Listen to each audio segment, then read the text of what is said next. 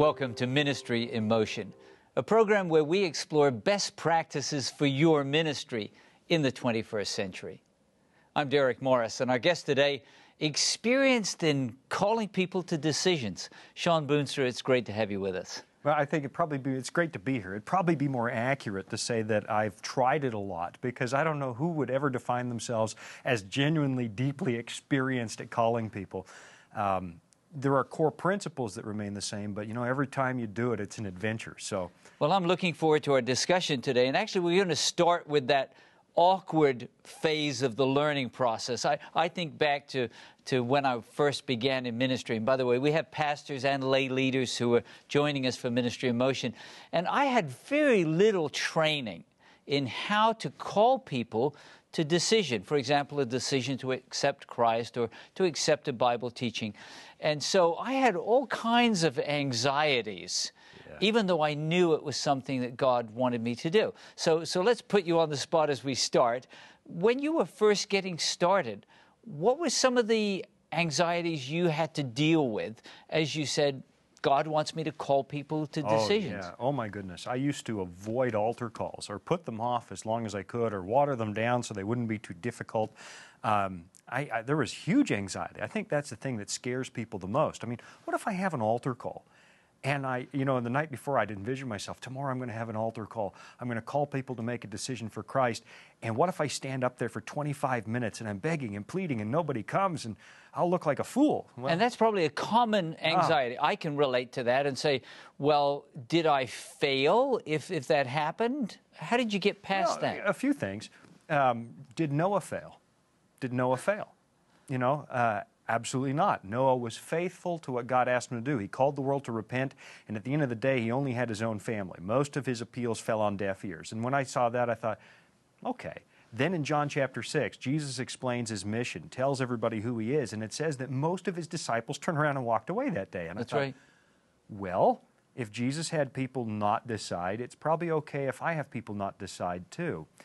And then I started to recognize that if I'm worried about looking like a fool, the attention's completely in the wrong place. I'm thinking about my reputation or yeah. me. Uh, what does it matter in the kingdom of heaven one day how great I looked giving that appeal? Right. Um, as a matter of fact, if you're worried about how great you're going to look or how well it's going to come off personally, um, it might not come off all that well because an audience instinctively knows whether you're being sincere or not. And the number one thing that appeals to people is just be a real human being. You know, if, if I'm worried about you, I, would say, Pastor Derek, I'm worried about you and I need to talk to you. And, and then you're listening. We're friends, we have a relationship. Um, but yeah, there was anxiety. And, and I think there should always be a little if you do understand what's at stake. We are talking about people's eternity. We are talking, you do want it to go well. So you shouldn't be anxious about how you look, but you should be a li- there should be just a little bit of edge always I've always said if, if you don't have any anxiety, any nervousness anymore in evangelism, it means you don't care anymore and it, you mm. should probably get out. Mm. Now, another anxiety I, I think would be fairly common would be what if I don't know what to say? Oh, yeah. And, and, you know, I, I was at a conference one time and they were talking about calling for decision, and the person gave a workshop which was quite theoretical. And at the end, a pastor who was not uh, just straight out of seminary said, You know, I wonder if we could just make this really practical. What do you say? And he didn't get a very good response. And I thought, do people have that fear? I'm going to stand up and, and just know, not know what to say. Yeah, you know, I actually remember scripting out appeals. I would script them out, I would write them out, and then I would kind of keep that somewhere where I could see it and follow it.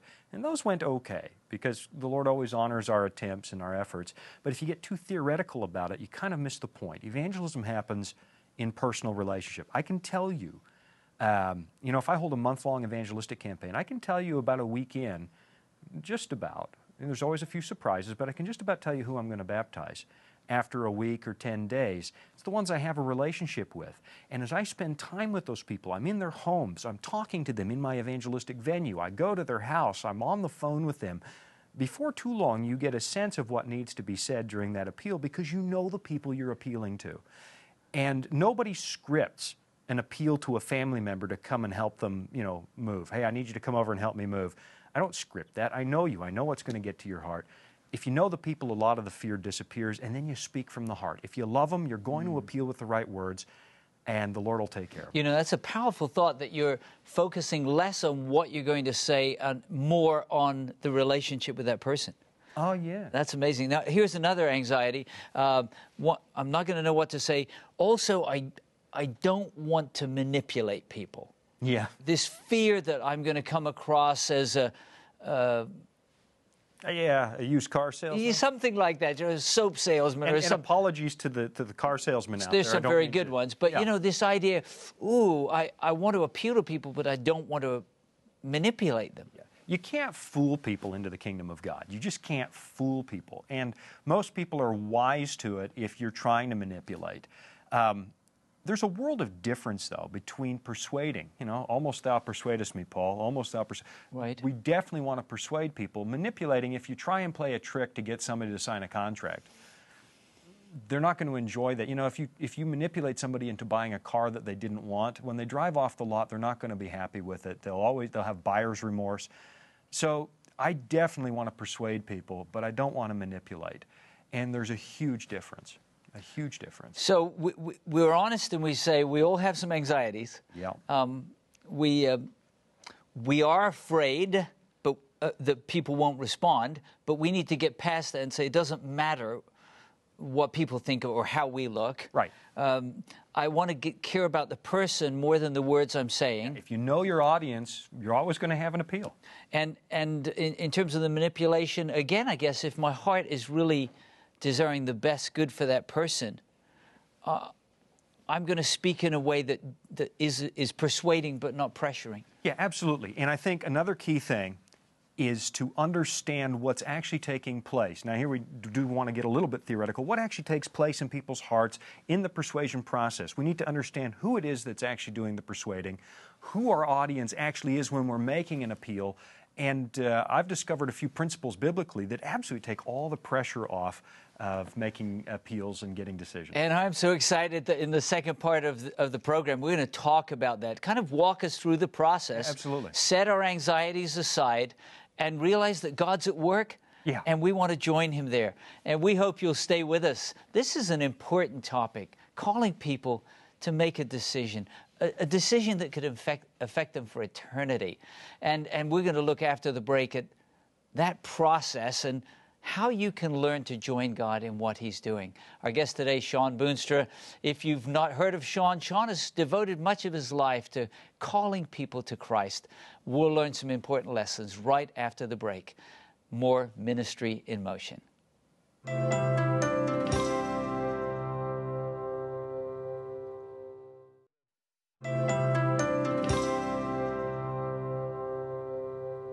Welcome back to Ministry in Motion. Our topic today, calling for decisions, and our special guest, Sean Boonstra. Sean, we're glad to have you with us. Oh, it's a lot of fun to be here. You know, it's great to hear that you've had some anxieties too. I still Uh, have them all the time. But setting those anxieties of no one responding, or what will I say, or will I f- people feel like I'm trying to manipulate them when I really just want to persuade them, and and channeling that energy, letting that energy guide me under the guidance of God to really join God in what He's doing. Let's talk about that. God at work, joining Him there. Yeah, absolutely. You know, it's um, it's in John five, I think, verse nineteen, and you're going to get the Boonster paraphrase. I'm going by memory, and I'm never word perfect. I I need to learn from you. Scripture songs would help me stay word perfect. But John five nineteen, Jesus essentially says, "I watch for where my Father's working, and I go work there." Yes. And when I caught that, I thought, wait a minute. He doesn't have his own plans, and he's the Son of God. He watches for where his Father's working. In uh, other places, Jesus said, look, the fields are white to harvest. He's looking around and saying, look, the people are ready. They're there already. Pray the Lord sends in, you know, reapers to harvest. Right. And, uh, and when I'm starting to piece all these things together, watch for where God is working, there's already something ripe and ready to harvest, it occurs to me, my goodness, I'm not in the community to convince anybody to be interested in God. I'm in the community to find those who are interested in God. And that's a radical difference. We, we often talk now about um, postmodern secular society and how we have to uh, retool ourselves to appeal to the secular mind. And I agree, we definitely want to speak a language that the audience understands, but I struggle with this concept of reaching a secular audience basically based on what Paul says. Let me, let me see if I can bring it up on my iPad. The iPad, I love my iPad, but it, it causes me to struggle once in a while in finding my Bible text. Here it is. It's in 1 Corinthians 2 and, uh, and verse 13. Paul says, These things we also speak not in words which man's wisdom teaches, but which the Holy Spirit teaches. Paul is saying, look, I don't use my own wisdom to teach.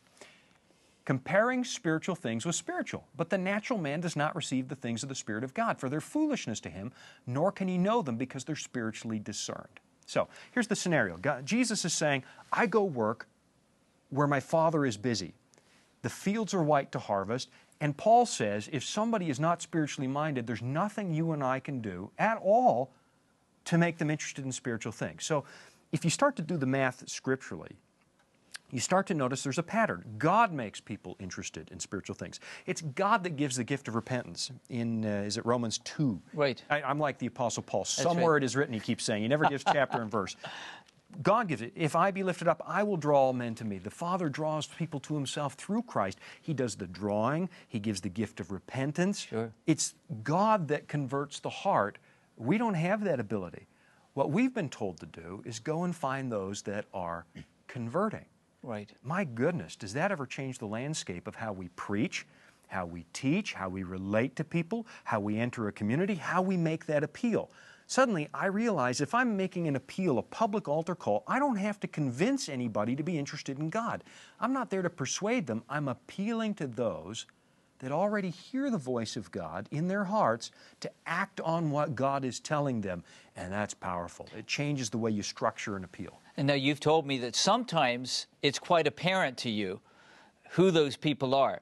There may be times, though, that God surprises you. Oh, yeah. That he's been at work in a life and you don't see that at all. Yeah, that, that does happen.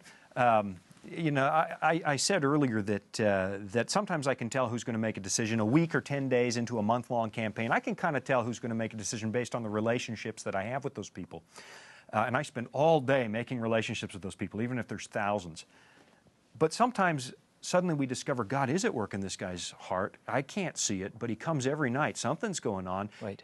And this is the importance. You know, I love preaching for 25 nights and changing the topic each night. We might talk about death and the pain of death and God's plan in death, or we might talk about baptism, or we might talk about forgiveness. And you change the subject every night. It's kind of like putting a different lure on your, um, your fly fishing pole and, and, and putting it out over that audience.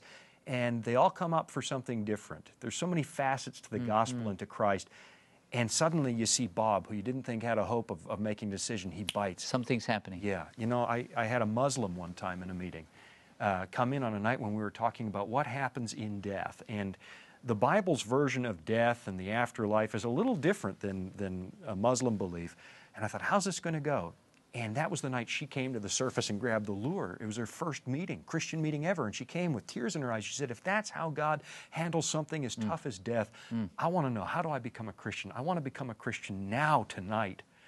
It, and you just had to say, God's at work here. God's at work. Clearly, I didn't do that. Right. He brings them for the right moment, the right time. Powerful. And so I, I preach as broadly as possible. I don't get too narrow in my topics because I want to cast as many lures out over that audience as possible. So let's let's say you're going to speak tomorrow, and you're planning to speak uh, about Christ. Yeah. Um, so you stand up to speak, and you've got thir- 30 minutes. Oh, I always take an hour. Oh, take an hour. You give me 30 minutes, I'm going to take an hour anyway do you wait for the last five minutes to, to make your appeal? How does let's walk through a process now. I used to. I used to wait to the last five minutes, and then you find out, boy, I got a lot of work to do in these last five minutes. And the audience is caught by surprise. They didn't know there was going to be a big appeal. And so I start the appeal from the moment I say hello. I decide what is the decision I want this audience to make. What is the conclusion I want them to come to, and what's the action I want them to take. And from the moment I say hello, we start working on that appeal. And I always have one subject sermons, no three points in a prayer. You know, that, that might be fine some days, but one topic. What's the one thing I want them to understand? What's the one decision I want them to make? And I pepper it all the way through the sermon so it's not a surprise in the last five minutes. In fact, I know we, we, we need to take a break, but I, it's, in fact, sometimes I tell people up front tonight you're going to be asked to make a decision. Before we're done, I'm going to ask you to make a decision because you cannot read the Bible, you cannot come to Christ without being faced with a decision. You can't do that. You're going to have to decide something tonight, and here's the decision you're going to have to make. I tell them up front. Then I preach that decision. I keep returning to it every five or ten minutes that night, and then I make the appeal. They've had an hour to think about that decision that they're going to make. So you, you're very open with them. Oh, yeah. That's the opposite of manipulation. Oh, yeah. There's no bait and switch. I tell them why they're there and what I'm hoping to accomplish, and then I go for it. We'll talk uh, after the break about uh, some preparation maybe you've made before that time, because if you're joining God in what He's doing, you're expecting something supernatural to happen. Oh, there's no question, yeah. This isn't just a technique. No, that's right. But there's some other things we'll talk about in terms of how you'll actually call them at the end of that message uh, right after our break. Well, I hope you're being blessed today as you're learning about calling for decision. Maybe a little surprised that you'd stand up and say, I'm going to give a, an appeal at the end of this message. And uh, I'm praying that God would bless you even as you're listening. What a privilege to join God in what He's doing, to see Him work in miraculous ways. We'll learn more right after the break with Ministry in Motion.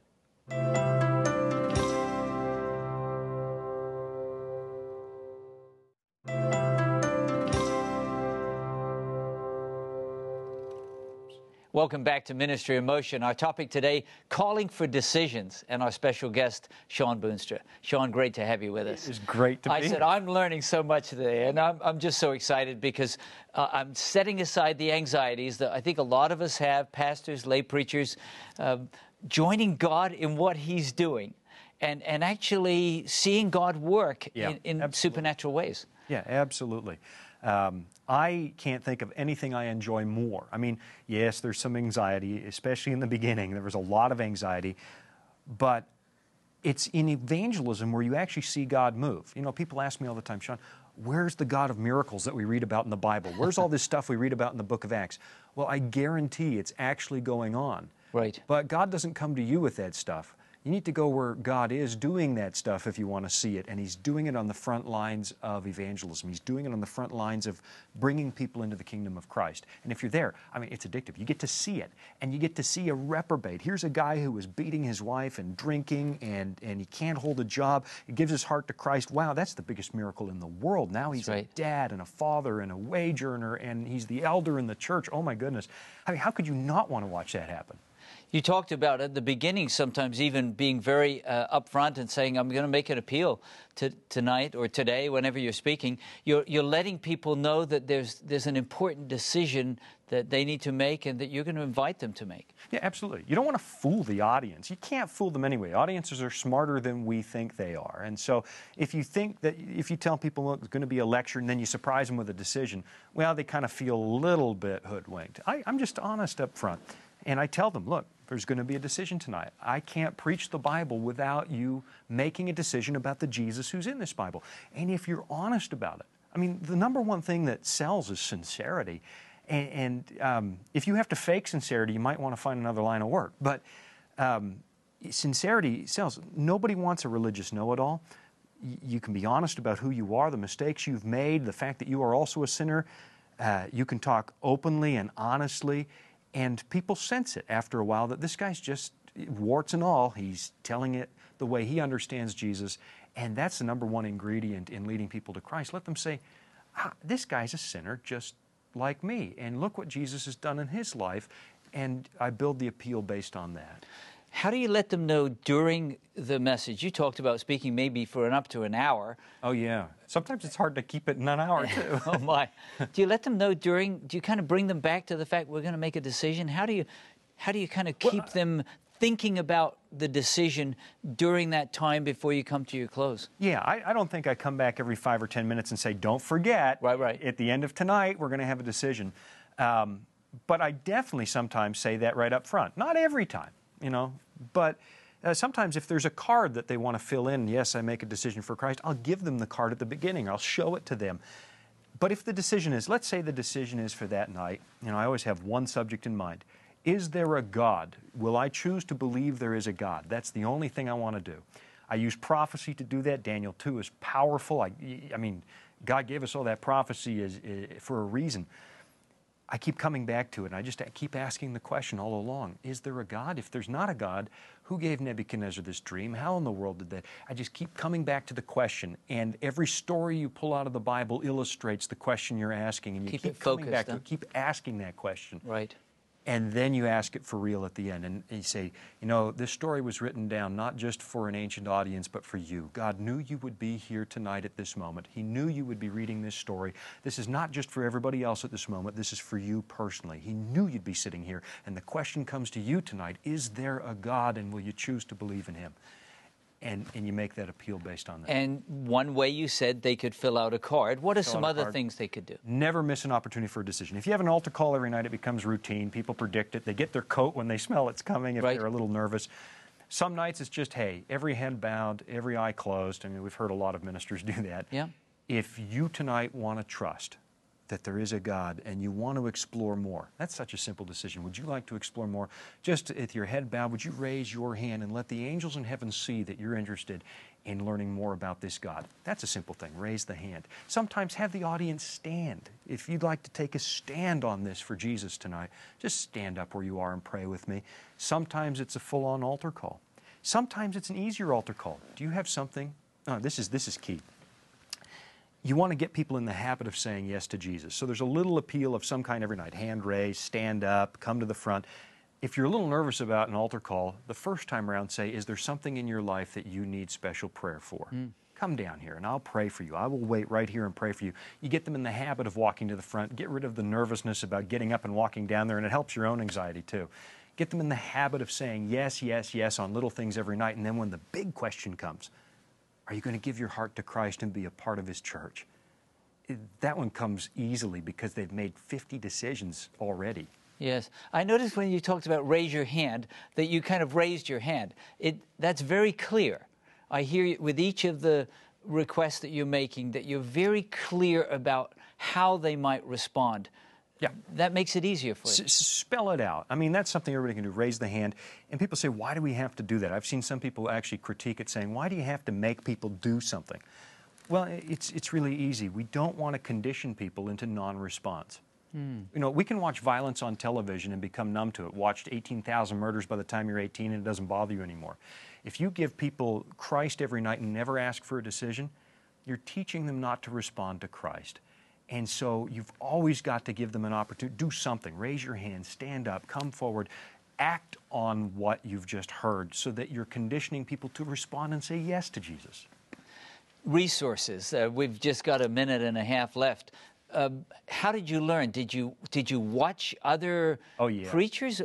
Yeah, what are number, some number tools? one, I followed evangelists around for a long time. I went and just listened and listened and listened and watched and, and picked it up. I followed evangelists into the home. I listened to them make their appeals. I read the great evangelists that are no longer with us Spurgeon, Moody, uh, the writings of Ellen White in the book Evangelism, phenomenal. Um, just, Today I, you could go on YouTube and you could you oh, yeah. wouldn't even need to follow them around. Yeah, I know. I know. I like to still get down into that hole because something mm. happens when you get people mm. together. But yeah, YouTube too. YouTube will give you some really bad appeals too. You can watch some of the ones that really don't, don't go work. well. And, yeah, but watch it. Immerse yourself in it. Watch those that it's clear God is using and be discerning. Go to those that God is clearly using and watch what God is doing through them. And when when you join God in what He's doing and people respond. Ah, oh my goodness! I just it, it, it gives you shivers. You know, every time opening night comes, I'm thinking why did I agree to this? This is a lot of work. And then I watch people make their decisions for Christ and I melt inside. I'm thinking, there is a God. He is real. Look what He's doing in these people's lives. Amen. Thanks so much for joining oh, us today, how much Sean. Fun it's been to be here. Yes, and thank you for joining us too here on Ministry in Motion. What a, an important topic. Calling people to make a decision. Of course, the most important decision is to trust Christ as personal Savior and Lord. And as a pastor or a lay preacher, to have the joy of joining God in what He's doing. You can learn more at our website, ministryinmotion.tv. Join us again for our next program. And we're praying that God would use you to be a blessing to those around you.